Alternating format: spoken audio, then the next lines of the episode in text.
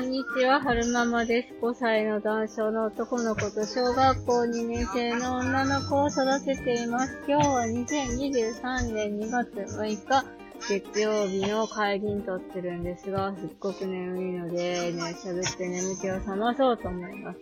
でももうすぐね、お姉ちゃんの学童祭に着くんですよ。なのでもうすぐ、すぐ、すぐすぐおしまいなんですけれども、えー、春ママ家はですね、現在、夫が高熱を張っております。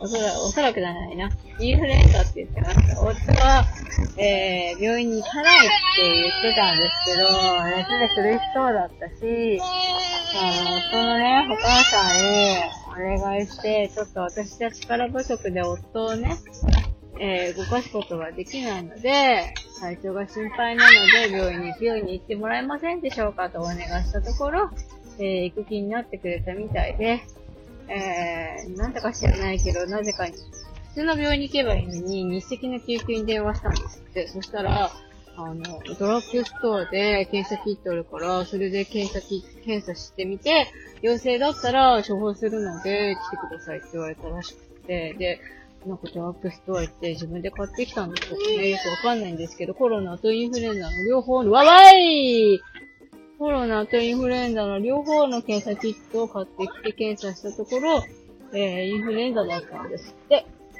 んで、日赤の救急外来に行ってきたっていうけど、平日なのにね、なんでなんでしょう。断られちゃったのかな他の病院。